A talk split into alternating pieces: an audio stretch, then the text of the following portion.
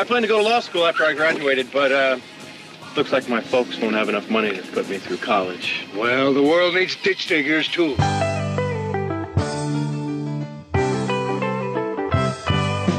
I was called ditch digger man, aiming for a living and doing the best I can.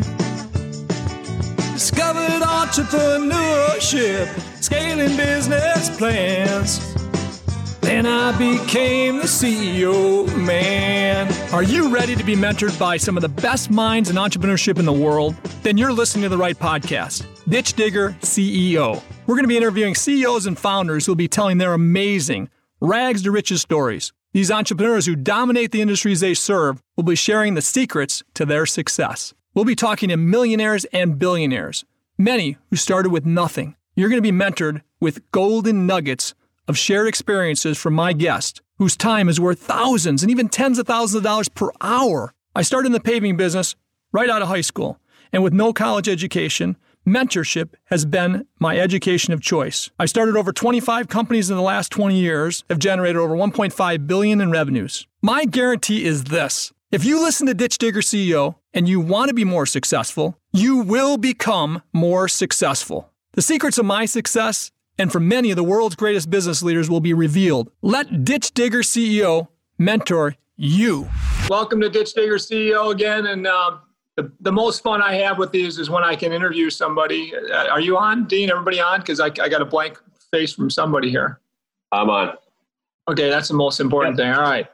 So the, the, the most fun is, uh, you know, through these, through these Ditch Digger CEO podcast episodes, I've, I've uh, interviewed some really good friends and uh, that's that's that's the most fun when I can interview a friend that I love so much that that I know is uh, your heart's in the game. It's the most fun. And Dean, you're one of those guys. I, I we've grown to be good friends over the last ten years, I guess. And uh, your wife, great friends with my wife. You and I, great great friends. And uh, it, it's it's been one of my most blessed uh, friendships. So I really appreciate you and who you are and everything you do. But how much fun is it when I can take a guy like you that I know has, has got so much to tell and, and, and, and so, such great experience when it comes to business building um, that I can have on, on this episode, on, on, an episode. And so that's who you are. You're, you're a, a leader of men and, uh, and, and, a, and a great, great character of a person.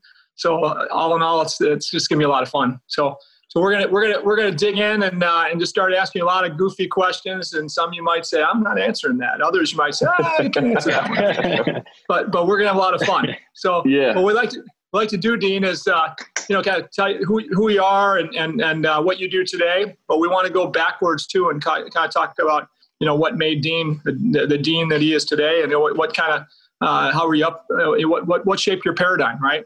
How did you right. become a guy that likes to lead people and all the things that you do? So start out with tell us about tell us about your business. I know a lot about it, but tell tell uh, our audience about what you do, Dean, and and and who you serve and how you serve them well.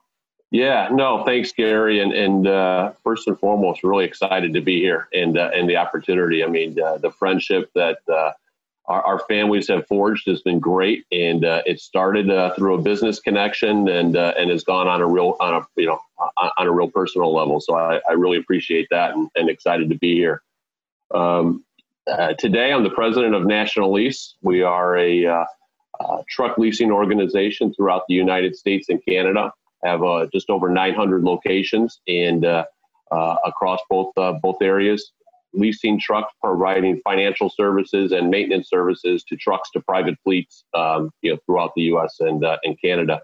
I always kind of say we're kind of set up like the Ace Hardwares of the world. Um, so our uh, you know, we call them members within National Lease. They're about 140 family-run truck rental leasing organizations, and National Lease provides them the ability as entrepreneurs to compete with the Ryders and the Penske's, which is our big competition um, in the in the truck leasing world. So uh, it's a real passion for a family-run business. Uh, it's a uh, uh I guess you kind of call it the the American dream. I've got I've I guess I've kind of always fashioned myself a little bit of the underdog, if you will um, and uh, and going up and uh, and being able to compete with the big guys and provide a great level of service to our customers is what drives me every day and providing opportunities for our members, our members, employees, and the employees of National Lease as well.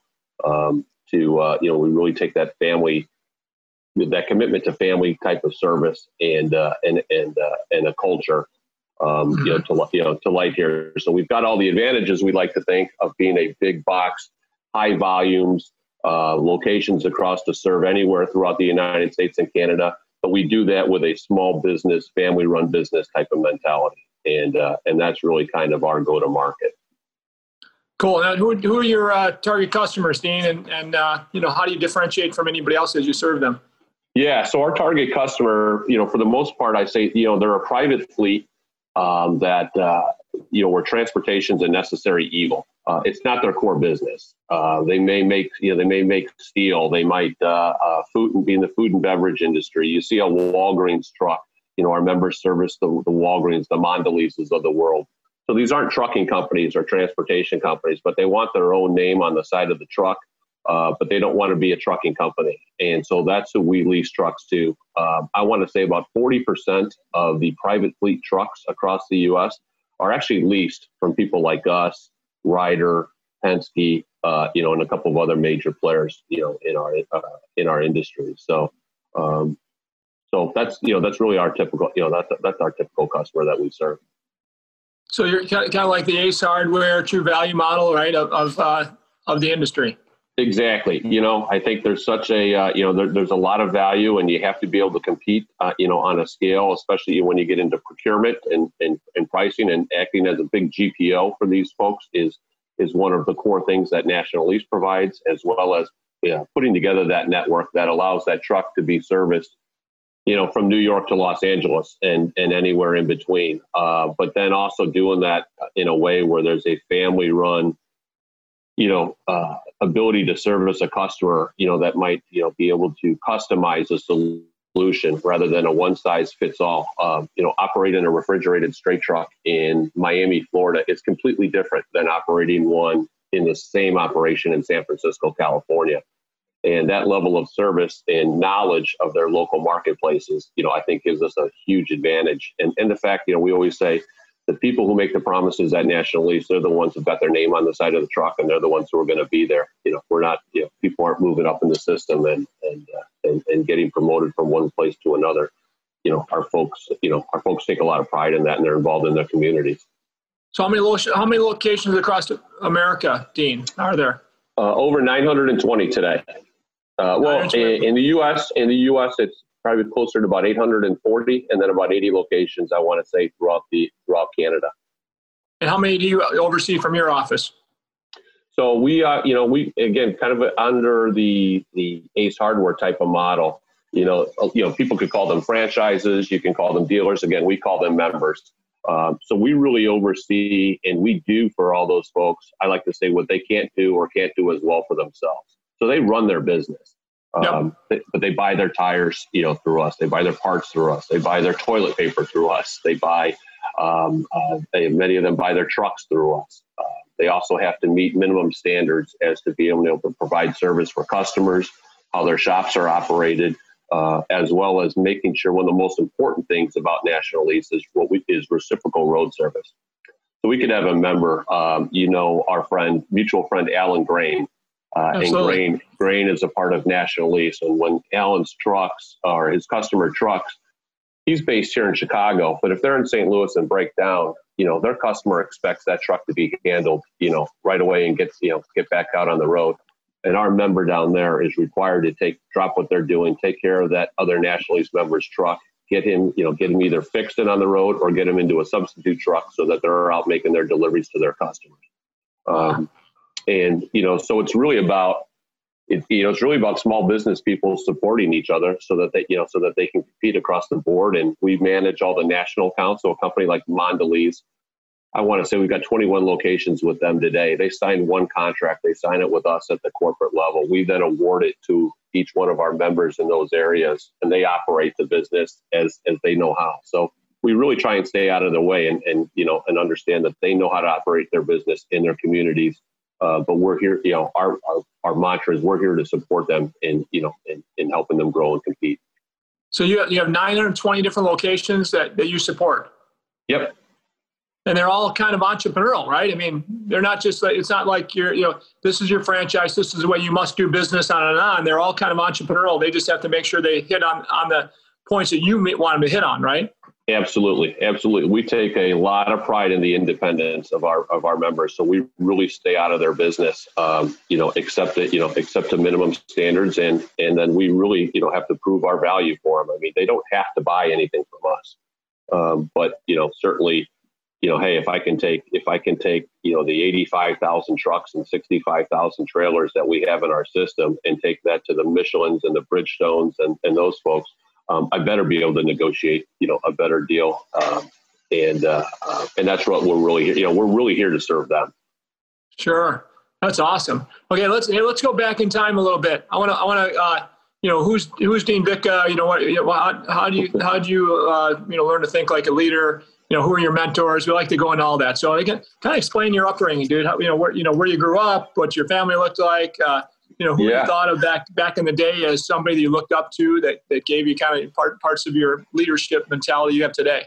Yeah, well, I think maybe you and me have talked about this in the past, and we share a little bit of the same kind of upbringing. In that, I don't think there were a lot of teachers, um, you know, in my uh, in my past who really predicted any kind of a leadership. Maybe more of you know, you know, maybe more some other uh, some other roles than than where I'm at today. But uh, I was lucky to have uh, you know a lot of a lot of great people take an interest in me and uh, um, and, and help me guide me, you know, along the way. So I was born in Southern California. Uh, my father was in the Marine Corps, and uh, uh we ended up uh, moving fairly quickly. And uh, you know, I'll say we we landed in Wheaton, Illinois, in the early 1970s, and that's where I was really raised.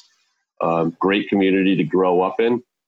I had a brother, my brother Kurt, and uh, sister Jennifer, who was about eight years younger than I am, and uh, you know we had a we had a great upbringing. We had a great life. My father was in education, was a teacher, became a principal, and then uh, and then worked in the administrative offices of school districts uh, in Illinois. And my mother was stay at home, and she you know she raised us.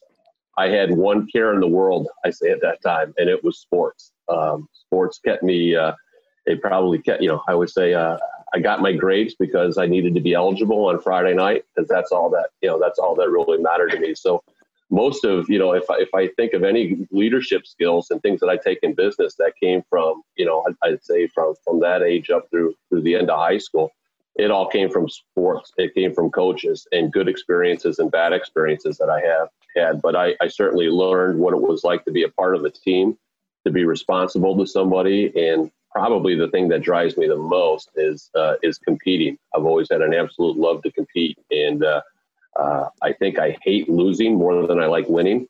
Um, and uh, you know, I don't know if that's always the right way to do it or, or things, but I mean, if you, if I really dug into my soul and said what drives me every day, it's a fear of failure and it's a fear of losing, and it's a it's it's a hatred of what that feeling is like, and I still get it, even if I hear one of our salespeople come back and talk that you know we lost a two truck deal um, it still bothers me because I know there's somebody else out there celebrating that they just got a two truck deal, and uh, um, and and I want to know what we could have done to you know to do better and, and earn that business. Uh, so um, really, uh, I you know the biggest one I have to thank you know my father really taught me a lot about discipline um, and response personal responsibility, um, and my mother had an unwavering belief in me, and uh, one that I don't know if my father always shared. And my I was share my mother talked my father into letting me go to college. Um, my dad went and fought two, you know, fought over in Vietnam for the right to go to college. Um, I thought it was something you just kind of got. It was the next step, right? Maybe it was part of growing up in Wheaton, Illinois. He let me know that that wasn't the case, uh, but my mom went to bat for me and gave me a shot. So um, I, uh, I, I remember I almost uh, I got as low as you could go in college. My first semester, I had a 1.4, three C's, a D, and an F at Illinois State. I blew out. I needed a 2.2 the next semester to stay in school. They were going to kick me out, and uh, in Dean Vicka fashion, I got a 2.2. Uh, and th- th- thank God I took a basket. I took a basketball class.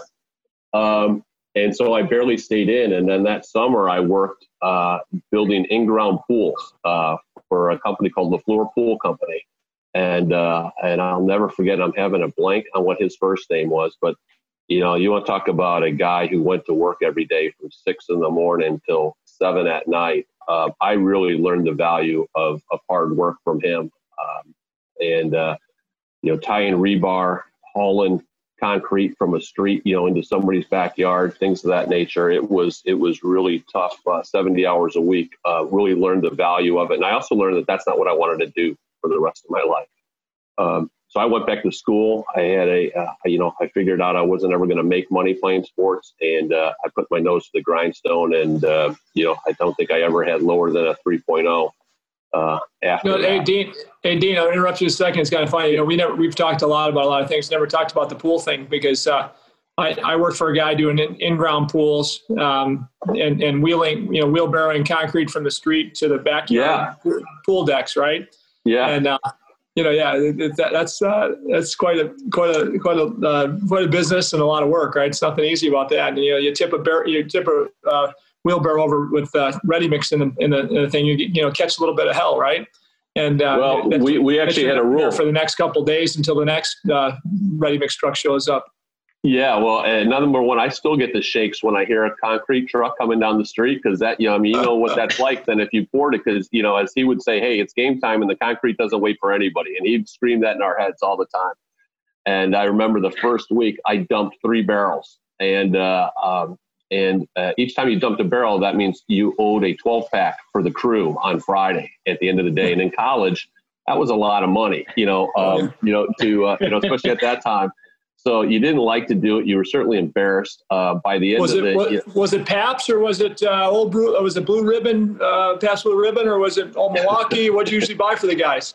I was an old style guy, believe it or not. old then. style. There you go. Old style. So uh, old Chicago beer, right? Um, you know, used to sneak those in at the old Comiskey Park. Um, yeah, yeah. So that was my first beer of many to come. But, but yeah, um, but tiptoeing, you ever, you're doing uh, in-ground pools too, where you got to tiptoe around the outside of that that uh, in-ground pool with a wheelbarrow, and you dump it in that thing, man. It's it's really a pain in the neck to get you out. had to do that. You had to put, you know, I mean, usually it wasn't the safest operation, right? You had a two by four or a, you know a, a, a two by eight or whatever, and you had to put that there and keep your feet and go across and dump in the middle. Man, I you know I, I remember those uh, you know days, and by the, the end of the summer, I was great at it. You know, you find out you don't need to muscle it, right? It just you know, yeah. just like anything else, it's all about balance and keeping. It's all about balance. And uh, you're right. Uh, so, Fun stuff, though. But the, yeah, the first week was uh, tough, and then I, you know, and then I, I, the next job that really shaped me, and it might have even put me in here, is I, uh, I ended up driving a meat truck then for the next four years over breaks with the LaRocco Meat Company, small family-run um, meat company in Broadview, Illinois, and I really learned how uh, I, I, learned a lot about how the world worked, and uh, you know, picking up orders uh, in the morning, going down to the market, Fulton Street Market. You know, when it used to be a market, not not what it yeah. is today. It's a place of great restaurants and and delivering to then different restaurant owners. It was an independent job. I had a bunch of cash in my pocket in the morning. I came back. I had to get my cash straight with the owner when I left, and uh, I learned a lot about how the world worked. Uh, you know, in the uh, you know on the south and the west sides of Chicago and some of the suburbs there. So. So, what type of license did you have to have, Dean? It's not like I think I said. I was saying at 16 years old, my I got my license, and my dad told him I was a, we're a farming family, and and I was supposed to get my C, CDL or C license at the time until I was uh, 18, and I got yeah. my C license at 16 instead. But uh, what, what license did you have back then? I want to say that's probably what it was. I was driving a, you know, anywhere from a, you know, a refrigerated van to a, you know, 18 to 24 foot refrigerated straight truck. Uh-huh. Um, so yeah, yeah, I got it. Um, you know, what would that have been? 1990, 1991. so how old were you then? You're you're uh, what 18, 19? What were you? I would have been about 20 years old. 20 yeah. years old. Okay. Cool. 20 years old. That was kind of cool to have, have that C, that CDL license in your pocket, right? Kind of felt like uh, you know, it's kind of special, didn't you? No, it was uh, you know it was intimidating, you know, right at first because I was never around you know heavy equipment, that kind of stuff. I mean, um, I remember Tony Larocco had given me the opportunity. Uh, it was actually his son was now running uh, it, uh, Michael Larocco, who I'm still friends with. I still go get all my meat um, uh, from those guys. And uh, he put me in a truck for a week, gave me an Illinois rules of the road book, and said, figure this out. So he gave me a rules of the road. I don't know how much of this we want to share. You guys can figure it out. But you know, as I said, I want to stay out of trouble. But I'll, I'll share the story with you, Gary, um, and we'll decide how much we want to put on the air. Um, I had a week to read the book. I didn't want to let Tony LaRocco down because he'd given me this great opportunity, and uh, I studied it. You know, more than I studied any class yet at, at Illinois State to make sure I passed it. And I watched John uh, John Palucci at that time right, driving the truck and taught me some of the things. And then uh, the next Monday, they sent me down to the Melrose Park driving facility to go take my test. I was told to go meet some guy. I went to go meet him, and he said, "You're Tony's guy." I said, "Yeah." and I sat down. They took a picture and they gave me a CDL. um, all that's all that's studying for nothing, but actually for something, right? For definitely for something. Um, but uh, you know, got in the thing, and uh, you know, my first day driving it, I sideswiped somebody on Fulton Street um, accidentally. Oh, no. I thought I was done. Uh, that guy, I don't think had insurance because he took off, and it was my fault.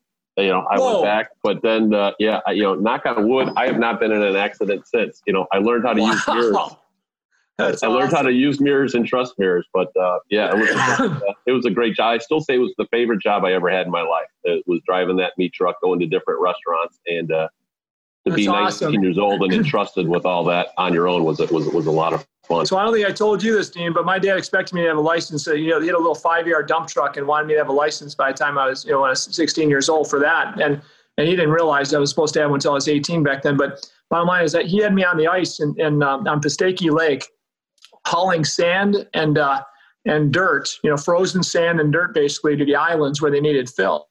So I'm driving a, a, a five-speed uh, high-low uh, international 1971 uh, international dump truck, uh, 15 years old, across the ice delivering material. He's he had another truck, he's delivering material too. But you hear the ice cracking underneath. You know, it's it's safe. It's like a foot thick at the time, right? Yeah. but it's still a little scary as a 15-year-old kid that's where I learned to drive this, you know, the stick efficiently and, and, uh, you know, it was kind of kind of tricky driving through, you know, uh, areas where it's icy and, tra- and you traction, you lose your traction on the ice sometimes. You spin right. over the truck. It's kind of crazy. But it, yeah, that's why so you were a nice road trucker. yeah, exactly. And yeah. Uh, it, it was actually it was it was scary but fun and I'll never forget it because I was ready at 16 to actually take the driver's test. I read the book, like you're saying, and all that, and, right. and, and pass. But you know, my my thing that my dad got was uh, his 16 year old kid got a uh, got a CDL license when he really wasn't supposed to. Right. kind of through the same thing that that wink and maybe maybe maybe gave the guy 20 bucks. I'm not sure, right? But uh, I, don't, I don't know. He'd probably tell me that, but yeah, don't know. I don't, don't know. I don't know nothing, right? But uh, yeah, I, anyway, I learned that. I learned that at the LaRocco Meat Company too. I didn't see nothing. I didn't hear nothing. I see nothing. I hear nothing. I see nothing. But, yeah, but you think about that. You think about that, Dean. Though you know what, what I you know so you and I both worked in the fields that we that we serve as uh, leading in nowadays right and and it's it's a blessing to be able to do that because you know it's easy for us to talk about trucks on the job talk about equipment on the yeah. job talk about how the job gets done hey man can I drive you you know I, will go on the job can I operate that piece of equipment can I jump on that truck and and yeah. and your team your team members really respect the fact that you've been there and done it and so again a lot of people don't have the opportunity as leaders to actually get dig in and and, and be on the team you know you've done it before. It's kind of cool. It's you know it's a lot of fun. It gives I think it gives a, a great perspective. I always say at the end of the day, I know what it's like to be on the side of the road with a truck full of meat broken down in a bad neighborhood in a in a uh, in a pocket full of cash. Um, oh. and and and uh, you want to make sure that you have somebody out there, a, a support system backing you up and taking care of you. And uh, um, having been that guy, I've never forgot that. And uh, you know, even if uh, you know, so anytime one of those guys, that's that's really who we're serving. You know, we're serving the mechanics and we're serving the drivers. Mm-hmm. I mean, at yeah. the end of the day, I mean, we you know, rubber meets the road. That's our industry, right? And uh, and that's really how we operate. You know, that's how we operate, and that's the promise we give to our customers is that their employee, their family member, is going to get taken care of. Their customer is going to get get taken care of because anybody can sell you a truck. Um, in our business, it's the service. It's it's sure. making sure that those you know you we you know our customers make promises and and uh, you know and, to their customers on deliveries and things of that nature. But you know your your your employees need to know that they're being taken care of and and need to have the tools to deliver on that promise, right? And uh, absolutely, you know, and when that you, you know uh, that drives us every day. Yeah, when you sat in their seat, you understand that, that you know the challenge they have. It's a lot easier for you from, the, from as a leader to, to be able to drive those things down to the to the field where they get you know taken care of better. Hopefully, right? Yeah, that's that's the idea. So, so your your dad, your mom, amazing mentors, just because you know they they love you and they're and they're you know great people. Um, you know, it, it sounds like very similar to mine. You know, my mom was always supportive, and my dad was you know um, you know, always the guy to kick you in the butt and and uh, yeah. tell you you you, you were worth a, a darn when you probably weren't. And and uh, either way, but kind of similar. You know, tough tough uh, tough father, uh, a loving mother is a great combination, in my opinion, for a family. Right. Yeah. So it was did the Rocco, uh, the pool guy, kind of a person you kind of looked up to, the rock Roccos of the yeah. world you looked up to a little bit in a different way. Took their good, took the best of them, and, and maybe maybe in you today. You know, I think I probably learned as much from the people I didn't like, and, and maybe you know, in some of the rough experience I, I had uh, from the other ones too. And I had plenty who picked me up, who, who you know, thank God saw something in me and they helped me. But I also learned a lot from the ones who, um, you know, I hated Mr. Lafleur, and, and that guy just worked, and it was just a pile driver, and uh, and you know you know, I think, you know, uh, you know, I remember, you know, boy, we'd be driving to a job and he wouldn't pay us for the time we're on the job, but maybe two hours to get there and stuff like that. And I never really kind of felt like he had all of our best interests. You know, he was just focused on building the pool and building his family. And, um, but I learned, you know, I learned how to persevere. You know, I didn't quit. Um, you know, my father wouldn't let me quit, um, but but I didn't quit, and we went through it. I, you know, I think my biggest basketball experience was you know, a negative experience where I really was on a different side from the coach, and uh, and I learned at that time, well, he was still going to be the one that decides who's going to play, and and I fought him. I didn't quit, but I fought him all year. Uh, but I still, I'm 52 years old. I still regret, you know, the year I was 17, and I thought I should have been playing a lot more than I than I was. But it taught me how to. Um, something that I use in, you know, that's really helped, I think, in my career. I, you know, I would say, you know, I, it really taught me how to outlast um, people. And I think sometimes people make a decision and they leave and they may have a bad boss. And there's a lot on LinkedIn about who your boss is and who it's not. I think one thing that maybe we miss is is the perseverance, um, you know, in this you know in this time and, and the value of saying, uh, you know, I've had a couple times where some bosses came in and I didn't really like who this, my next boss was going to be. Um, but I kind of just developed that mentality. I was just going to outlast them because this is where this is where I was. You know, this was home. This is what I wanted to do, and and I knew I was good at it. And quite frankly, I probably thought I was a little bit better than they would, and and you know, I, I would stand through the test of it. So, you know, those were some big things, and my my you know that that would have come from my father. My father was, you know, you take responsibility, you quit. If you say you're going to do something, you know, you darn well you're going to do better it. do it. You damn well better do it, and. uh you know that sense of personal responsibility. I always say personal responsibility um, self-confidence and perseverance. If i meet somebody that has those three characteristics um, they're going to go somewhere you know they're going to go somewhere in life. I don't care what their background is and you know where they got a degree but if i can say, get those, those, say can, those three things again. Sense of personal responsibility it's not somebody else's fault. You take ownership for it right? Um, perseverance you're not going to quit. Um, and uh, and number three self-confidence um, and I think that third one's the toughest one to get to, right? But um, uh, if you have those three things in what you're doing, you're gonna, you know, I don't think I've ever met anybody who wasn't uber successful who had those three qualities. Right. I, I'll agree. Yeah, no doubt. I mean, that, that's, uh, um, and like to have all three, it takes time sometimes, right? To, to have the confidence that you can, you can, you can compete or you can get things done and you can actually lead, right? You, you have yeah. to have some success. Can't be all failure. You got to have some success, right? To, to have that self confidence takes time sometimes. Hey, um, sometimes you know you got to fake it till you make it, right? And uh, you know, and um, and sometimes I don't. You know, I still don't today, right? You know, sometimes I walk into the office and we go through and we develop a strategy and we say whatever, or a problem presents itself, and you want to, you know, you certainly want to lead with self confidence, and then sometimes you go into your office and you shut the door and you go, oh boy, you know, I hope I got that one right, or or I don't know if I did. Um, and that's you know, but that's when the mentors come back into play, right? That's when you know, especially how we met. I can call a Gary Rabine or call somebody who's in that same role, understands that position, and say, hey, I got a problem, um, yeah. and I don't know exactly how to deal with it. And uh, you know, and those mentors that you have, you know, you need to keep those lines of communication open. And, and how about how about your responsibility? Seems like an easy thing, but boy, you know, it, it's those people you see that when things go wrong, they're standing up and saying, uh, "My bad." and then you see people around them that might be the biggest problems, not themselves, but they're coming. They're they're coming. Say, "I got my bad, my mm-hmm. fault. I'm responsible for this." Right?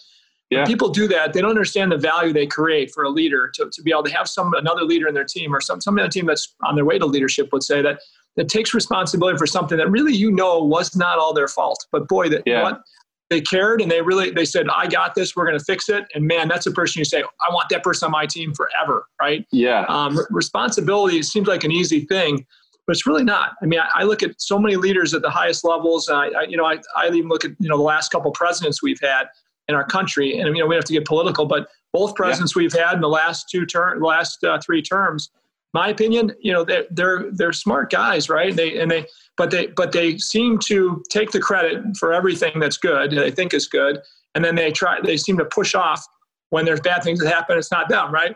And again yeah. so it's, it's amazing that in our country we elect people that and again I one per and I have to tell you who but one person I, res, I, I respect is you know overall that the results and the other person not but overall doesn't matter. Both of them were yeah. I kind of I, I guys not not we guys right but me guy uh, me guys I guys whatever you want to say and and yeah. they and they and they they would they would they would take credit for good things and they would, and they would not take credit for things that went wrong and I just don't see that as leadership and and, and I, I can't I don't get how that at the time the highest levels of leadership sometimes we have this where you don't see that that that, re, that responsible leader that that takes takes one for his team because he knows he he's leading the team so he should yeah.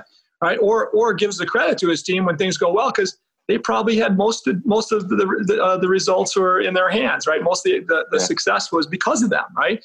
And yeah. and great leadership is that, in my opinion, and and and we don't see enough of it. But when you do see it, holy cow, right? Man, I want that person on my team forever, right? Boy, you see it, you know it, right? And and and, and I couldn't agree with you more on on some of the leadership, at least you know from the you know not getting political, but from the political view of uh, of the country, and I've got you know hours of what my theories are on for that and, and, things of that nature. But you know, when you have that kind of a special leader, and you know, and I think you know we have a lot of them in the business community and in, places of, of, that nature that get up and say, hey, yeah, it comes, you know, or you know, we had there, there used to be a guy, right? It was Harry S. Truman, right? The buck stops here.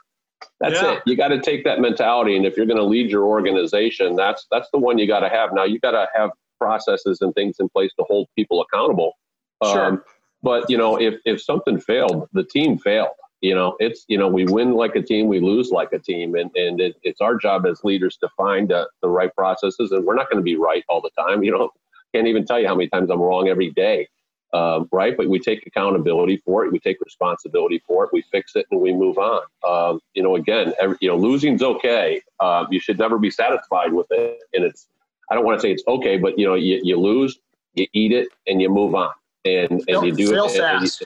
And, and, fail fast and uh, and figure out what went wrong and go make sure you know go go make sure it doesn't happen again. And, right, and, that, and that's where you know that's where perseverance comes in, right? It, it's uh, you know you take responsibility, and then and you have that perseverance. No, man, you know what? We got our teeth kicked in, but we're gonna we we we here's what we learned. Here are the things we learned through getting our butts kicked, right? Yeah. here are the things we're gonna do differently in the future to make sure it doesn't happen again, right? And that's perseverance, getting up, getting back on your feet, getting back in the fight, whatever that fight is, and, and then and then you know doing your best to learn from the mistakes in the past because you took responsibility, right? Yeah. If you don't if you don't take responsibility, you don't learn. And I mean, I'm, I'm guilty of this as much as anybody, right? Once, come on, I, I didn't do anything wrong. I it's right. exactly how to do it all over again, right? And then you yeah. think about it and think about it. And, you know, when you have a great spouse or a great friend that holds you accountable, you know, they get you thinking like, oh man, maybe I, I, trust that friend, that spouse. And they said that I did that. Maybe I did, right? And eventually you think about it and say, dang, I, you know what? And, and, and, and I, believe that, you know, with responsibility, if you take responsibility comes this, this, the lessons learned from the mistakes. And, and that's where perseverance can take over, right? I, you know, I, you know, all three, you know, they really tie together well, right? And they, they almost have to come in a certain order, which is kind of what you're getting at, I think. And, and I agree with you uh, because the last one is self confidence, right? And self confidence doesn't come without wins. Uh, you can yeah. fake it, and and uh, and I can. And, and some people have said, uh, you know, some people in my family, my sister, right? She'll say, "Boy, you've always had this self confidence that I've done it." I said, "Jen, I've been lying and faking it for for years." I said, "I'm I'm 52 years old now." I said, "You know what? I think I do have a little bit now, but it came from wins, and it was usually little wins that you build up on top of each other, and then you sure. you find out. You know, it's one of the great things about experiences." Is you know you, you you know a lot of times now there's not as many things you know not counting covid right? But there's not a lot of things that i haven't seen yet before. I've been through ups and downs. I've been through recessions. I've been through you know you know bull markets and you know in great times and bad times. And we're in a real cyclical industry in transportation. So um, yeah. You know so you learn how to handle those things and, and you see something. And, and once you have these wins you know and, and they have to be real wins right? So you really have to have taken personal responsibility. You really have to have fought through it because you know when you got credit for something and you didn't do anything you just kind of fell on it. You don't get any self-confidence from that. You you might yeah. you know take some accolades and some glory but it didn't build anything for you. But you know when you fought through those hard times, um, you know that that builds something and that builds confidence that hey, you know whether it's you know something new like we're all dealing with right now, uh, you know you you come back and say hey I've been through tough times before and it, you know it's going to get better you know it's going to get better. We just need to build you know you know pick ourselves up, dust ourselves off, and and, and build yeah. up for it. I think you know as we as we as we go through these experiences of life, hopefully we gain some wisdom, right? And that, and that wisdom, hopefully, in our our, our past experience, uh, you know, gives us that self confidence to know that you know we're, we're gonna when we make decisions, we're gonna hopefully weigh out our past experience with other people's experience and and make the the the, the, the decision has the best odds of success, right? Right. And if we can if we can do that more often because of our our wisdom over the course of our lives that's a that's a good thing. And I think that's you know, that's the most important thing. As we as we make mistakes, you you, you chalk one up for for for that, that mistake and say, okay, what are the lessons we learned? And then in those lessons, the, the next the next the next decision you make based on that similar situation is going to be a lot better, right? Yeah. And and that's where self confidence comes in. And um, you know, if, if if you know that you're out for the best interest of the team, you know that you're going to take responsibility for for mess ups, for screw ups, right? You know that you're not going to take all the credit for the wins. Man that that comes across as self-confidence from anybody around you right? Some people that don't get it might say dang that guy lost he took you know he got his butt kicked again right? And people around that are close know it's the team you know, part members of the team you know together with that leader had a failure right? And the leader takes yeah. responsibility. But then so the people closest to that person no that person i i i run through a, a wall for that person right compared to the other type of person that you know that once in a while we run across. Unfortunately, will will yeah. will have very very uh, you know very tough odds they become a true leader, right? So so again, I love those I love those three values. I, I mean, what do you call them? Values or actions or whatever, man. I I, I love it.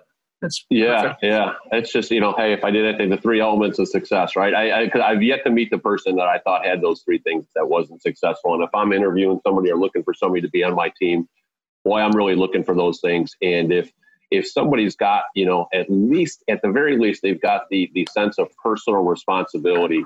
Um, we can build, you know, you know, we can really, and that's one of our jobs as leaders too, right? Is to build those people. So you're not going to go hire all those people everywhere, right? But it's your job to help develop those things. And uh, you know, I think, and and then to your point, right? You know, if people see that, you know, uh, you know, hey, especially in this day and age, um, you know, telling somebody, you know, hey, this is your job, be happy with it, doesn't work. You know, we've no. we've, we've, we've, progressed past that um, yeah. as, as people, which is great.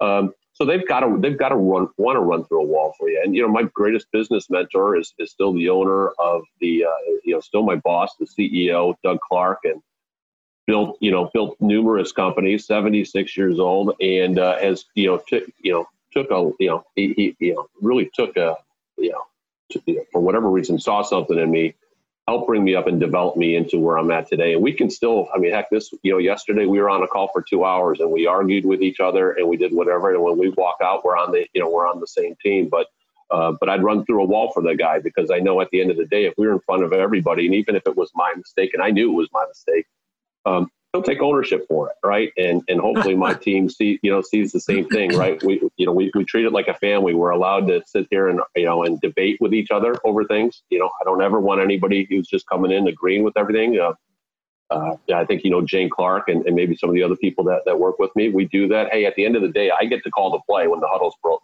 You know, you know, I take that thing. But then if, if, if I'm going to take that, if that's what I'm going to say in the room, in the you know in in our in our conference room or whatever, then boy, I better take the responsibility for it when when it goes, you know, when it goes out. Um, absolutely, absolutely. Now you know what, and and uh, Dean, the fun thing about you is I've been around you in casual environments a lot, and uh, and I've seen you uh, do some amazing things to pay it forward. You know that you know that you, you know people have been great to you in, in the past, and that's why you're where you're at. You've worked hard, but people see in you what you like to see in other people now. And I, you know, I, I'll never forget. Uh, we had a conversation on the golf course about these, you know, great kids that caddy for us and all that. And one kid uh, didn't get the Evans Scholar. You know, we've got some Evans Scholars at, at our club that, that you and I play at at Bull Valley, and, and we've got uh, you know a kid that's amazing kid, hustling son of a gun. You know, it's, it's nicest kid in the world, and he's everywhere. You, you see him everywhere, whether he's on the course caddying or he's in the he's in the bag house doing that, and he's always hustling. and we, you know, we were talked about the fact that he wasn't getting Evans Scholar for whatever reason that was, and and uh, you're like, hey, I, you know what? What does he what does he like to do? We got in conversation with him. He wants to be a mechanic, right? Well, mechanic. Yeah. Well, you know what? Uh, I got something for you, right? So you ended up, uh, you, you know, you tell me a story a little more, but I know you, you ended up uh, putting this kid through school for mechanic, right, for as a diesel mechanic, I think, didn't you? Well, I didn't do that, um, so I'm not to say. So it's Jose, and uh, and and Jose is just a just a great kid, and yeah, I found you know one of the big challenges in our industry, and, and probably yours too, I would imagine, is finding you know good people who want to be truck drivers and mechanics. I mean, you know this this pandemic, you know, has really shown. I oh, I think America really recognizes how important that truck driver is, which is oh, yeah. for, which has been for our industry, and, and I couldn't be prouder of the the mechanics and the drivers and how they've operated and and and how they've worked under some really tough circumstances.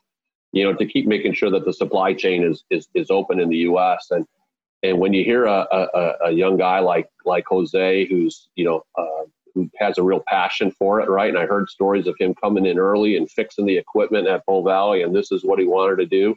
Um, I didn't get him through anything, um, but it's kind of you know the reason we all try you know we, we try you know have you know cast as as much of a uh, um, you know connect with as many people I guess as as you can uh, you know to open up the opportunities.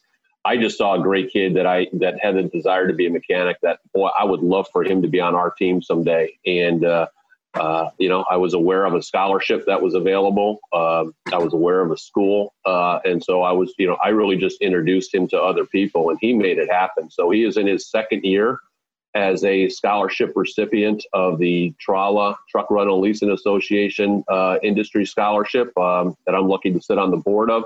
And, uh, and is doing great at U- UTI United Techno- Technology Technical Institute, I think, you know, yeah. in, in Lisle. And, and by all means is doing great. But uh, you know, he's earning it. You know, we just uh, you know we just connected sometime. Just like you know, just like you know, I was lucky to meet up with with some people at some point in life who, who gave me opportunities that you know. Um, so hey, Rob, hey Rob, are you there still? I am. I okay, am. Robbie, did you hear, did you hear that? Uh, this guy, you know, won't take credit for great things, and uh, you know, he, uh, I was next to him when he when he took an interest in this kid. Like he talked about people taking interest in him how he took an interest in this young man and uh, and guided him. Yes, they, this kid's a hardworking kid, and, and Dean's going to be blessed to have him on his team for sure, right? But we the hope. bottom line is he didn't do it for Dean. Dean didn't do this for Dean. Okay, and uh, and, and he you know he he gave them the he gave an opportunity that not everybody sees or does. Right? That's that's uh, what a great leader does, and and that's what a selfless leader does. And Dean, shut up a minute. That's who you are, dude. Don't don't deny me this, okay? That's who you hmm. are. You're, you're a selfish, selfless leader, and, and we don't have enough of those in the world. And again, and, and I, I guarantee you, Jose is like in heaven. This kid's smart enough. He could have done anything, right? He's a smart kid, a hardworking kid. There's nothing this kid couldn't have done if he put his mind to it. But he he really loves mechanical. He, he really loves, I think, diesel mechanics, what he talked about. But how cool yeah. is that, right, Dean? well, it's great. I'll, I'll, tell you, number one, it's the number one thing that um, I, I, really, I mean, there's a million things I respect about you, and I'm not, uh, I'm not, you know, I, most people would know me, know I, I, just wouldn't say anything if I didn't believe it. Uh, but what you've done and, and how you put your money and your and your time, which is, you know, even more important, and your energy around programs that help mentor and lift people up and give people opportunities is is uh, is just something I really admire uh, in you. So, you know, meeting folks like you and just being a part of something you were trying to build, especially true mentors, you know, which, which, which, you know, we did a lot of great stuff there under your leadership and Quentin, Quentin James, you know, uh, there, and I was just to be a part of it. But, uh, uh, you know, a lot of these things that we did was because you introduced me to somebody and you had a passion that I said, I remember when you first, you know, invited me to something and I just was able to make it from the airport. And, uh, and I, it was right around when you're kicking off True Mentors. And, uh, it was just something that really hit home for me. So I, you know, I wasn't doing half as much of that as, as I do today, and it was something that was spurred by by you, you know, by you, Gary. So you know, we've had debates and, and we do those things, but we share a real passion for that, and um, um, and giving you know, giving everybody an opportunity. You know, uh, hey, it's you know, you, you still got to do it on your own. You can't have it given to you, right? you, but you can be given the opportunity. What you do with the opportunity is going to determine how successful you are, you know, or, or, or not. But um, um, you know, the, the the fact that you've opened so many doors for so many people is something I really respect, and uh, and I think you should be commended for. I, pre- I appreciate that. I second that, Dean. it's true. It's true. I mean, I can't even tell you how many people have been touched by Gary Rabine. Yeah, him and Sarah, and really the whole family. Right? No, it's a great family. Absolutely. Yeah, I hear. You. Robbie, take yeah, it away. I got, I got, a couple question, questions already already written down for uh, our boy Dean here. Uh, my, my, first one's actually going going back to when you were in college and the transition from your freshman year mentality to your sophomore year mentality. Yeah. Uh, and uh, coming from my past experiences, I, I, think I was in a very similar boat to you that uh, I yeah. placed a lot more emphasis on sports than I did education until yeah. later on in my life. And it was a huge change in just my daily routine, my perspective on life, as well as just like the approach to learning. So yeah. I'm curious to un- understand a little bit more in terms of what it was that you had changed moving from your freshman year to your sophomore year and how that how did that translate into your professional career no, it's a, it's great. Two things, um, two big things. You know, I talked about earlier uh, uh, an absolute fear of failure um, that I have, and um, uh, and and uh, and that coupled with my father's um, position on responsibility and, and the fact that the college wasn't owed to me. Um, you know, that year of working um, concrete construction told me that you know hard physical labor wasn't what I wanted to do. you know, for a living. Um, I was, I never, uh, you know, whether or not it would have happened, I, I 100% believed in my head that if I flunked out of school, I wasn't going to get a second chance. You know, I, I wasn't going to have one of the fathers who sent you back to junior college and then gave you, you know, sent you back off to, you know, to try it again. Uh, it was a one and done. And I was, you know, maybe I matured a little bit and I, you know, I was lucky and, and, and recognized that. So it was really fear of failure. Then I tied that together with, um, I had a college roommate and I'll never forget his parents gave him some video on studying. And not that I would ever sit down and watch this, but he put it in, on in our dorm room and I watched it and it just connected with me right away. Um, I found out later in life, most other people, I don't know if they even called it, you know, ADD back then, right? Um, you know, I think, you know, what they called it back then, especially with a Marine father and some of the teachers I had is, is a lack of self-discipline or self, you know, struggles with self-behavior, um, you know, uh, or focusing. Uh, but I really, what, what I really also had was, uh, you know, at that time, I could really sit down and try and read something. And if I wasn't, if I didn't have a real interest in it, I could, you know, I could read that page five times and, and I, you know, I wouldn't remember a thing. Um, and, and I, I had a hard time uh, doing that. And this video just really talked about, hey, when you had a chapter assigned, um, instead of highlighting, you know, the things like that, write it out you know, like a like a like a physical written outline. That meant all the difference. That little little piece changed my life from from that ability because I still, if, if you know, there's lots of things and there's great leaders who read stuff all the time, right? And they're insatiable about reading. And you know, people send me articles and books. And boy, if I just read it, if I really don't have a personal interest in it, I don't get it. Um, and and and I have a hard time paying attention or or absorbing, you know, what I'm supposed to absorb. But when I sit down and I right. outline what's in it and I physically write it down, then I knew it. Um, and, and, you know, I would write that down, and literally all I had to do was spend about three or four hours the night before the test, go over those outlines, and I could go in and ace, you know, and ace it. But it was that physical fact of, of being forced to focus on write, writing that down um, that changed my ability to, you know, to study. And quite honestly, the, the crazy thing about it is I spent less time studying after that. Um, just by instituting that than I did before. Um, you know, when I was, you know, when I was flunking everything too. Now, you know, don't get me wrong. You know, there were plenty of other reasons, you know, that I had a 1.4. I was, I was great on the social circuit and uh, and my pickup basketball skills were at an all time high. You know, the, the time, and, and, I probably made maybe fifty percent of my classes, but. Um, really understanding, you know, that fear of being kicked out and not having another chance, and um, and that little piece that came from a little video um, were, were huge in in you know what what kind of drove me through the last three four years, at least you know school wise. You know, I don't know what it is. You know, having office out of my house now for the last nine months. You know, most of the time it's great, but every once in a while they'll get to, I don't know if it's because somebody else in my house is doing something or, you know, yeah. somebody else, you know, other people have said, hey, that, you know, if the neighborhood is, you know, all, I don't know what those things are. There's people way smarter than me figure out why it works sometimes great and why it doesn't. Yeah. Yeah.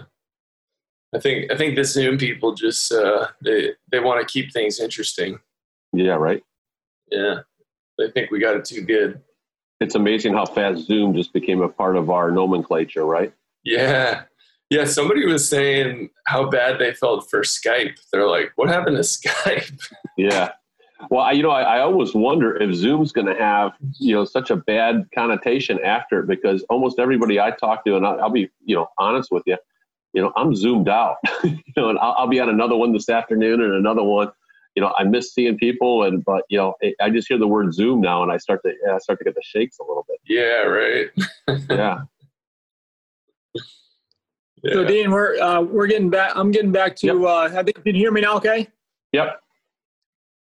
I'm actually uh, pushing back for to get everything back to work here. Um, you know, in our offices and uh, yeah. you know pushing my pushing Austin and our team leaders to get people back to work where, where they can. I mean, you have some yep. people that you know can't get back to work because they got kids at home still because school's right. out, right?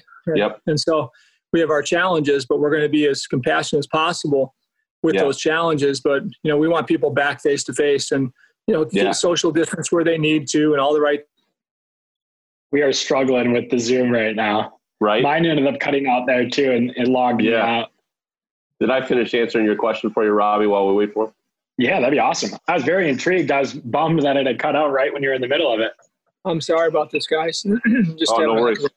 So anyway, yeah. So we, uh, my goal is to get, you know, mine and Austin's goal is to get people back to work face to face as much as possible, right. you know, with, with all the right uh, precautions and everything else, because uh, you know yeah. we're confident that we're losing some of that, some of the culture that we, you know, we worked so hard to build uh, with, yeah. with all this stuff. Yeah, I, I, couldn't agree. I'm, I'm, really in the same boat, Gary. I think uh, you know we, we I'm really proud of the company. We really did great. Obviously, the shops are open, you know, across, but we shut down the corporate office uh, right around March 17th. You know, March 18th. You know, uh, when everything hit, uh, we were looking to reopen to some degree. You know, about a month or two ago, and then everything kind of you know for those who wanted to volunteer to come back and, and things of that nature. Um, I don't see it happening for us. Um, you know, I would love to have it done. Uh, you know, maybe you know February, March. I've always kind of used the, the, April first as the date, the realistic date in my head, and we'll we'll do the same thing. Uh, I've told anybody not to worry about it. Uh, the team has done great. I, I couldn't be more proud of, of, of the way they've continued to work and serve the members and our customers. Uh, we haven't missed a beat there. Um, but um, you know, certainly I'm hoping by summer everybody will be back. But you know, I don't want anybody on our team to think that they're going to have a challenge between you know what's going on, you know, with with how the schools are being handled and things of that nature. Because people have got you know you know people have got issues. You know, people you don't know what half your people are dealing with, whether it's somebody a senior that's living with them that they're taking care of, a, a parent or you know, or the children there. So we're going to give all of our people all the flexibility in the world to where you know to where everybody can you know has the resources again to handle it the way they they, they need to but um, I'm you know I'm nervous. You know I, I think we're missing that you know we're missing that as well. I'm, I'm afraid we're losing touch with customers uh, with with opportunities and and and again with each other. So I can't wait. And as, as you probably know I'm not a sit in my office kind of guy. I love getting out getting in the field you know as you, you call it walking the ship right? And uh, seeing our customers and seeing our people and seeing our locations. Uh, I've been on one, you know, one trip. I'm going to Kalamazoo next week for uh, for a meeting with. Uh, uh, that's good, and I can't wait, you know, to do it. And uh, and I think our salespeople and everybody, we need to get out now. I'm not. I'm not really. I'm putting together our budget right now for 2021 um, I don't see that happening really until April, but boy, we need to do it as, as soon as it's safe and, and human, you know, humanly possible. I'd probably go out sooner than anybody else. We've actually had a couple meetings where our customers wanted us to come and then they canceled it. either because there were regulations in their area or, or what have you. But um, we need to get back. You know, uh, as I always say too, right? I think you and me agree on this. Um, unemployment in a poor economy is really unhealthy too, and and I think there's a way to do this that takes you know takes into account both you know, I'd almost even call them both health epidemics, right? You know, a poor, a bad economy is a health epidemic, and we got another epidemic, and and uh, uh, you know, I'm hoping that that we're getting closer to managing those two in a way that that you know takes into account, you know, you know that happy medium that that that handles both you know both issues that we're facing right now. And we lost. Yeah, I think we may have lost him too. Um, but going on that note, while you're while you're prepping for 2021 how yeah. are you looking at that that forecast and budget? Are and are what types of macroeconomic factors are you really accounting for while you're building that out?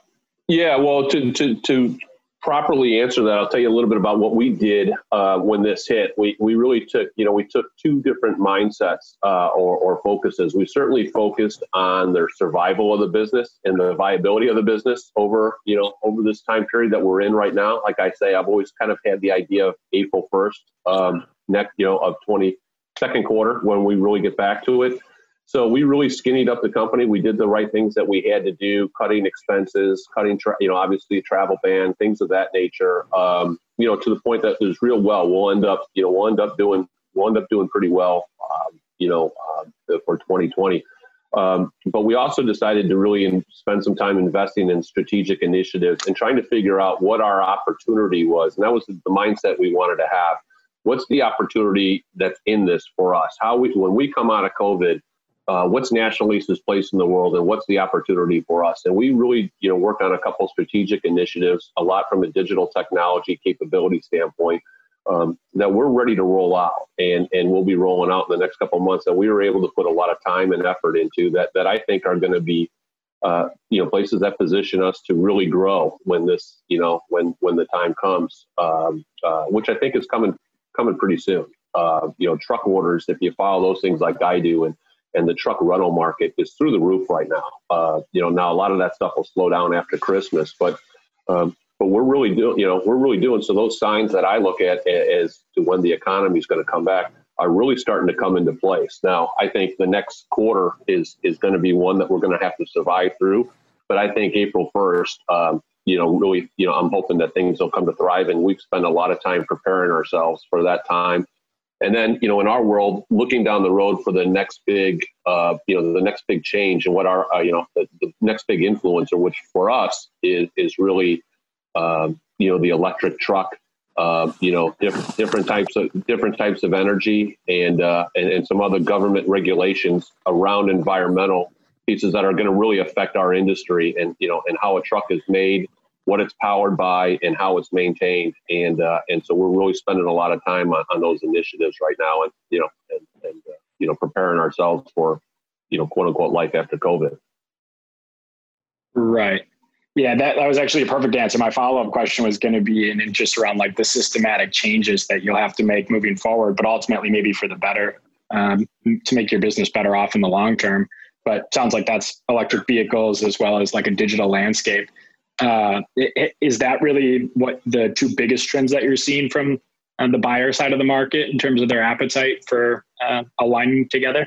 I, I, think so. You know, the question is going to be exactly, you know, who the winners, you know, become in this race for the electric truck. Um, you know, I don't think I don't think the electric truck and everything's going to hit as fast as some people do, but you better be talking now. In our industry, there's an there's an emissions uh, mandate that's that's due in 2027 that's going to completely change the truck you know uh, again to another level. And i think it's going to help spear the electric truck uh, but really building on that um, uh, you know building on that infrastructure uh, there's a lot more behind them than just building the truck right? You have to change the entire infrastructure that supports trucks in in north america and wherever to be able to handle it. You got to have charging stations um, that don't take a half a day, you know, and don't suck up the entire grid, right? I mean, you're talking about not just a couple people having Teslas in your neighborhood. You're talking about every truck you see on the road, you know, potentially, you know, meeting these mandates, right. you know, somewhere down the road. So yeah, there's a lot of infrastructure and working on that truck, how you how you staff and train your people, how you you know what your shop looks like, the firewalls that you have to have in place to to handle this you know type of equipment um, is is a game changer, and it's not going to happen overnight. And so uh, you got to start preparing for it. And, and, in our world, we're really trying to figure out what our you know uh, our unfair advantage is going to be in, in that area, and uh, in in putting that together. So uh, and you have to be talking about those things today. Um, you know, it's not going to flip overnight, but you, you know, you're going to have to prepare for it because it, it's a lot more than just buying an electric truck. It's it, it's having an, an, entire system and infrastructure behind it to support it, right? Right. Yeah, and on a national scale, that is no joke. Uh, and I'm sure that you've seen this topic uh, come up consistently, but along the exact same lines, I guess I'm, I'm curious to understand your thoughts around the uh, autonomy uh, mixed with the electric vehicles, uh, specifically electric trucks? Yeah, um, you know, you know, you, you, know, we could get into a whole conversation on government regulation and insurance, you know, and things of that nature. There's going to be, you know, just like everything else, there's going to be some factors. Um, you know, you know, some of that technology is there today, right? I mean, you, you can do some of those things today, but I, I think the biggest challenge for the autonomous side of it um, is really, you know, when are we going to, you know, I, I, think our industry really did a disservice. Uh, and at first we, we kept calling it the driverless truck. Um, and when you, you know, and then you start talking about jobs and, and people have fear, you know, as to, you know, what's, what's going to happen. You know, you know, some people, you know, this fear of a robotic society. Um, right. And that's not even really what it is. You know, the autonomous truck, you know, has a lot of capabilities, a lot of information, you know, um, you know, to do it. A lot of safety, you know, a, a lot of safety advantages. But you know, people um, have this idea of you know trucks without drivers, you know, hauling down, you know, you know, running, uh, you know, out of control down the road. Um, you know, so I think we're going to have to do a lot of work on, on that, um, and and having everybody feel comfortable, you know, with what with what that looks like, um, you know, before the autonomous truck comes, you know, uh, uh, you know, you know, on the road. But you know, certainly there's, you know, there's, you know, you know, we're also talking about that. We have a big driver shortage in, in everything too, and uh, and things of that nature. We've got you know different insurance challenges that that, that certainly can help, and and uh, you know we've, we've got a world where our you know our our, our our industry has really got some challenges getting the insurance coverages that we need at affordable prices, you know, to continue to operate trucks on the road um, because you know they do have accidents, things do happen. Um, so I, you know, I, I think, you know, I think they're both kind of coming. I think the technologies are hand in hand. I'm not on the forefront. You know, I'm, I'm a lot like you guys trying to learn it. I've got some meetings next week, you know, around this stuff and, and hearing what the technologies are. You know, the biggest challenge for us is who's going to win. You know, who's going to come out of it, uh, uh, and and partnering with those right folks, and and you know, and then timing it. You know, for those kind of issues. But I think the autonomous piece is really going to be a challenge, and that's going to be one that's going to be you know handled more in the you know in the government arena because um, the technology's there and it's and it's and it's going to be there you know shortly. You know when are we going to allow it on the on the roads is is my biggest question. Yeah, yeah, I completely agree too, and I think the biggest thing there that at least that I've seen so far is like you said, it's not necessarily driverless. You're still going to need a human in the car at the end of the day but it's yep. being able to maximize the, the number of hours that you can actually be on the road, right? Because right now there's a, a, pretty significant limitation in terms of the number of hours or miles that your drivers can go in a day.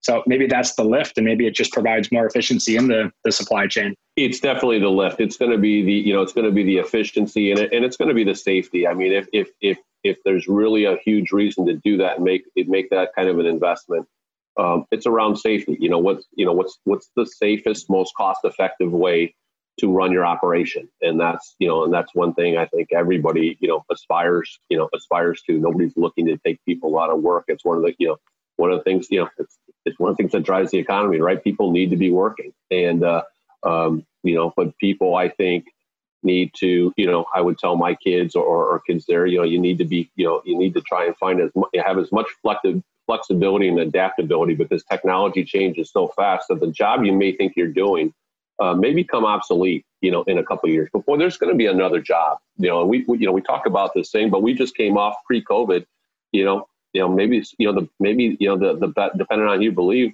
the best employment numbers, you know, this country's ever, you know, this country's ever seen. Um, we've taken on a lot of technology, a lot of automation, but boy, everybody who wanted to work for the most part was working. Um, and so I think those things have to happen, but I think people need to have a mindset of adaptability that, you know, you're not going to go do the same job for 30 years like maybe my father, you know, my father did, you know, you know, in some worlds, and uh, you, you know, making yourself as flexible and adaptable as you can. Having that kind of a liberal arts mindset, you know, is is going to be really valuable over the next generation. Right. Yeah, and I think that goes right back to what you were saying. Ironically, uh, in that transition from your freshman to sophomore year, it's learning how how can you more effectively learn in the shortest period of time possible, uh, yeah. with the best return on that investment of what you're studying. Right. Yeah, it's you know it's uh, hey you know I, I think it, it, comes into like you know another saying my father used to say right you know a man must know his limitations. You know my dad said that to me. I can't tell you how many times. I don't know where he got it from, uh, but it's true. And uh, you know, you play, you know, I say, I tell my children, you know, we, we play to our strengths and, and we try and, you know, we, we try and build up our, you know, build our weaknesses, but boy, you really better know who you are. And, and that's, um, that's one thing that, you know, you learn over time or whatever. And that's probably the biggest thing, you know, I probably learned, you know, I learned a lot about myself. I, you know, I, I don't think I was absolutely, you know, medically diagnosed with ADD until I was in my early 40s, and um, and it was a powerful statement to then because then I could really figure out who I was, why I thought the way I was did, you know, and uh, and and manage those things, and not only just manage them, but make them a you know something that could be debilitating make it into a you know make it into a you know one of my greatest strengths. And and if you understand it and if you understand what they are and you, you learn how to manage it and take advantage of, of you know that's that's a that's a really powerful position. That's when your self-confidence you know really you know really right. starts to take off right? Right. Yeah it's a it's a competitive advantage. It's yeah. almost like cheating you, know, it, it, it really is. It really is. I was really lucky to do it. I ended up having a, you know, a coach, you know, uh, you know, and I'm a big believer in that, uh, you know, m- mentors, personal coaches, you know, people that hold you accountable and, and, that can, that can teach you those things, whether they're in your family, it's a professional relationship you have. Um, you know, those are really important, you know, those are really important things. And I had somebody who really taught me, you know, hey, you know, this isn't something that's debilitating. You know, this is, you know, call it a superpower or whatever. You've got you've got an opportunity to to, to use this, uh, but you got to figure out how to you know you got to figure out how to manage it and you know, use it for goodness, not badness, right? Yeah, yeah, exactly. Um, yeah. Well, just to basically shift gears for a minute here, and then I think we're running a little bit short on time, and I want to be respectful of your time. Yeah. Uh, I, am curious. You you had talked about the three traits that you look for in potential hires. Uh, so uh, along that same line, uh, I'm interested in understanding a bit more about the culture and and how you went through actually implementing that, and then making sure that you're holding the team accountable to it.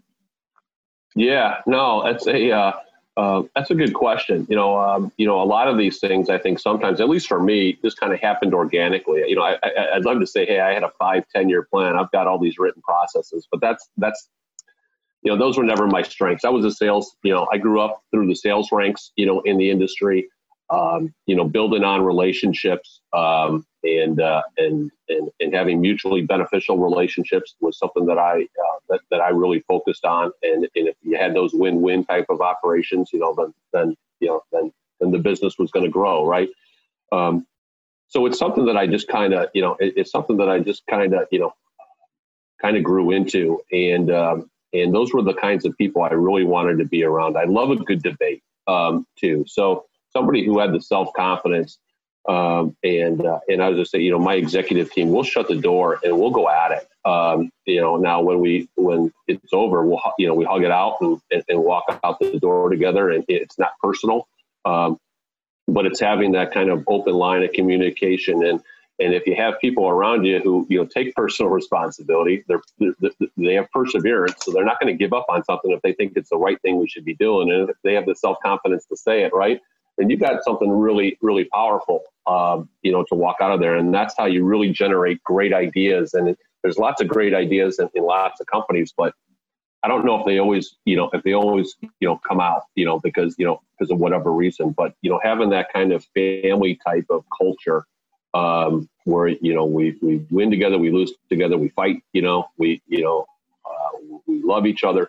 Um, you know, that's where I want to go to work every day. And, uh, and, and I think uh, and I think that brings out the best in a lot of folks. So hey, you know, we get ideas, you know, great ideas throughout the entire organization, but they got you got to have that kind of a you know that family culture where hey anybody at the kitchen table can say what they want to say on thanksgiving right and somebody else is going to probably yeah. challenge them you know that's how my family works anyway and uh, uh, and it's going to go back. But boy, at the end of the day, whether you even agree with everything or not, you really probably learn something because you know because people are talking about what they're passionate about because they feel they have an open forum, and that's the culture you know that I that I really you know that I really want to be a part of that that um, that I you know that I try and have you know in in our organization.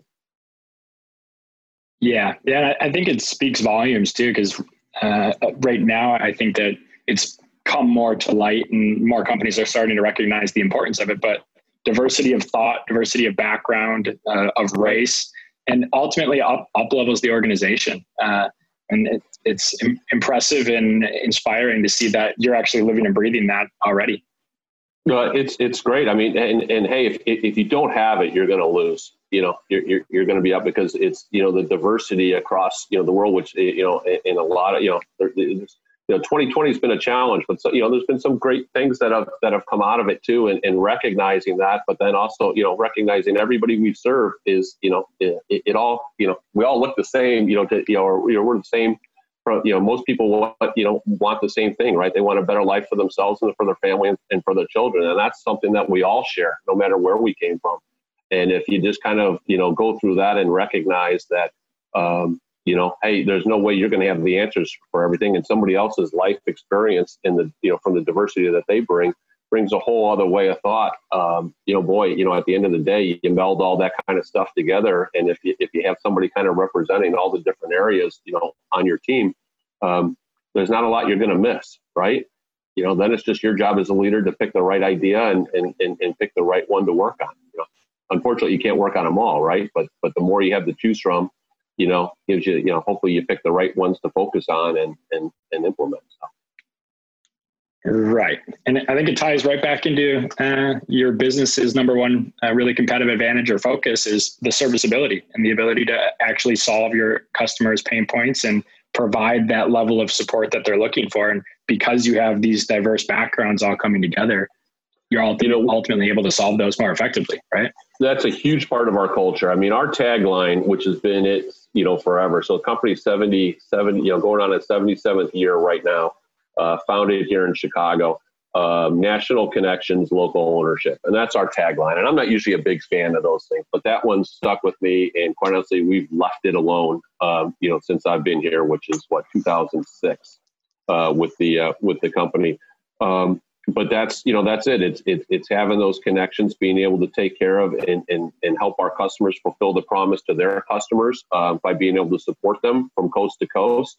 Um, but also doing it with you know that highest level of service that I think you can only get with a family run type of business. You know that has family values uh, and uh, and people who know the nuances and can customize a solution in their local area, you know, in, in, the areas that they service and that, that are also invested in those places. I mean, our, you know, our members are, you know, they're community leaders. They're, they're involved in charity. They're involved in, you know, they're involved in the economy and they have a real um, passion for, you know, for, for, for, for, you know, making where they are, you know, or the, the, the, the towns that they're in as, as great as they can. So they're, they're invested in it, you know, and, uh, um, that's a real tough thing. You know, I've worked for, for three companies in, in my life. One, a Wall Street run, you know, big box uh, company, great company, learned a lot from them. Um, but boy, the one thing that, that I, I think we've got, or, or this kind of area, or like even I go back to the Ace Hardware, right? You know, uh,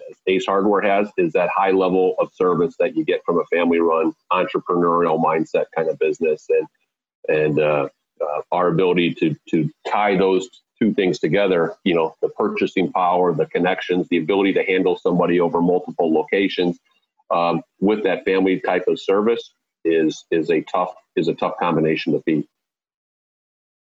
Yeah, yeah, national connections and local ownership. I like that. Yeah, yeah, yeah. It makes sense why that stayed around as long as it has. It's so universal. Right. Well, I remember there was a time where some folks in our marketing department, you know, right around probably like 2008, wanted to change it. And, you know, and, and, and quite honestly, uh, there was, you know, myself, and I remember another, sta- I was a national sales representative at the time, and another guy really kind of led a fight against it and said, no, this is it. You know, when I go sit in front of a customer and tell our story, this is it. You know, this, this you know, unless you can come up with something that, that explains who we are better than that, and I haven't been able to think of it in, in 14 years. Um, then that's that's who we are, and and we want to celebrate that. Yeah, if you could summarize the the position of your business and actually execute on that in four words, uh, it's pretty tough to beat. Yeah, right, right. Got to make it. Got to have that elevator speech, right? Got to make something quick that that resonates, you know, Yeah. pretty fast because Yeah. we all have attention. Most of us have some kind of a, attention uh, disorder, right? Yeah, big time. Uh, you might only get about two two uh, stories in an elevator with that one, but that's, Right. you need. Well, you know, the idea is to get somebody interested so that they want to spend some more time with you, right? And then you can really, then you can really tell your story. And then at the end of the day, it's about execution. It's you know, um, we didn't get here. We haven't been here for seventy-seven years because um, you know these family businesses out there, um, you know, that are part of the NationaLease system aren't out there uh, providing a great service, you know, to uh, you know to our customers and our and, and at the end of the day, our customers' customers. Um, and uh, and you know it's it's uh, you know it's proven effective and, and I think uh, I think that's one thing that's not going to change. Absolutely. Well, Dean, it's been an absolute pleasure. Uh, we're beyond blessed to have you on, and I'm sure if Gary were here, he'd be sharing the same and then some. Yeah, Uh, but we usually we usually like to end episodes with uh, like takeaways for our listeners. So Yeah. I have four takeaways today. Uh, so I'll, I'll run through them quick and uh, be curious just to get your thoughts on it after, and then uh, we Yeah. can part ways. So the, the first one actually was from the beginning of our conversation, and I, I really liked it, and I think that it's important for all of us to keep top of mind is uh, that you're a product of the people that are the five people that you spend the most time with, or uh, ultimately you're surrounded by those five individuals. yeah, and so like the asterisk, the asterisk that I like to have on the back end of that is choose those wisely, uh, both professionally, personally. Uh, ultimately, those are the individuals that shape your reality and and the perceptions that you have on the world. So make sure that you're you're very intentional in the way that you approach that. yeah, The the second one that I have is uh, something that I took away from the. I'm going to use the mantra of "Don't tip the barrel" uh, that you had mentioned early early on in your career. Yeah. uh, and and really the takeaway that I have for that are is that mistakes are always going to happen, uh, but it's more importantly how you respond to those mistakes and continue moving forward as a team. So Yeah. I, I think the underlying message that I took away from that was obviously it was a, a 12 pack of beer that you'd have to buy for uh, that Friday for your team, but it's Right. that you made a mistake and there's no one driving you into the ground for that mistake. It's still coming together at the end of the day and really understanding that moving forward, you're still one team with one goal. right, Uh, so the third is identifying uh, top talent or talent aligned with uh, your organization. Uh, and I loved the three traits that you mentioned. So self confidence, uh, a sense of personal responsibility, and, and perseverance. And it's a, a difficult thing to find, but when you do, I, I completely agree. I think it, it leads to the highest amount of success or the highest probability of success if you can find those traits in individuals. Yeah, And the last one is uh, difficult times create lasting businesses. And I think it's important to understand the way that you ultimately assess the situation, place your people first, and then continue to solve your clients' problems. And I think you guys have executed on that uh, based on this conversation incredibly well. yeah. Well, no, um, that's that's great. So I'm glad you actually were able to come up with four things of value um, from uh, from today. But uh, but th- they're ones, and they uh, so I'm glad we got it out because th- they are important to me. I mean that that product of five people. If I look at the times and and uh, the times in my life, and I was doing really well, and I was doing all the right things. Um, you know, boy, I look at the five people I was spending my most time with, and uh, and they were there. When I look at the times, I might have might have been falling off that thing, and who I was hanging out with. You know, um, you know, I didn't do either one of them alone, right? you know, I'll put it that I'll, I'll put it that way um, but um, but but but that that's really important. Um, you know, and, uh, and and if you can kind of put together an organization with all the kind of people, you know, that so everybody in your organization is working with five people who are really good people, boy, you know, everybody's going to continue to lift each other up. So so I think that's you know that that's really important. Um, you know, the, the one piece I'll bring out, you said, you know, called it "Don't tip the barrel," um, right? Um, you know, there's one piece that, and, and I don't know why I get frustrated with this. Maybe it's the old athlete in me. I always, you know, keep hearing these things. You see them on LinkedIn, right? That um, there's no such thing as foul, failure, and uh, you know, there's, you know, you always learn something. And and I always disagree with that. And you know, maybe a lot of folks disagree with me on it because I think there is failure. Um, but you know, but failure doesn't mean death.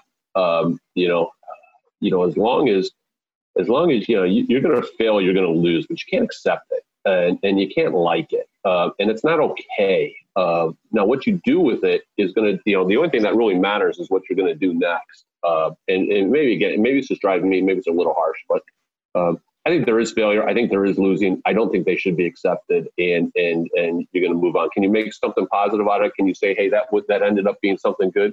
Not so much the loss that actually made it much better. It's what you did after the loss that made it better. Um, and and right. give yourself credit. Give yourself credit for that. But um, uh, yeah, mistakes happen, right? Um, don't make them over and over again.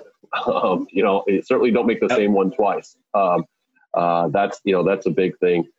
Your ID and top talent, I mean, you know, certainly, and, and the self confidence, responsibility, perseverance. Boy, you know, uh, try and teach it to my kids. Uh, you know, I've got you know I've got two kids. Uh, my daughter Riley, uh, she's certainly stronger. Uh, she she has a and a tremendous amount of personal responsibility tremendous amount of perseverance. And, and as she's starting her career, she's working her way to that self confident, you know, where, where she's comfortable, she's very self confident. Um, but the, you know, she always had that responsibility side of it, but the self confidence part, you know, while she was growing up was, was something she worked into.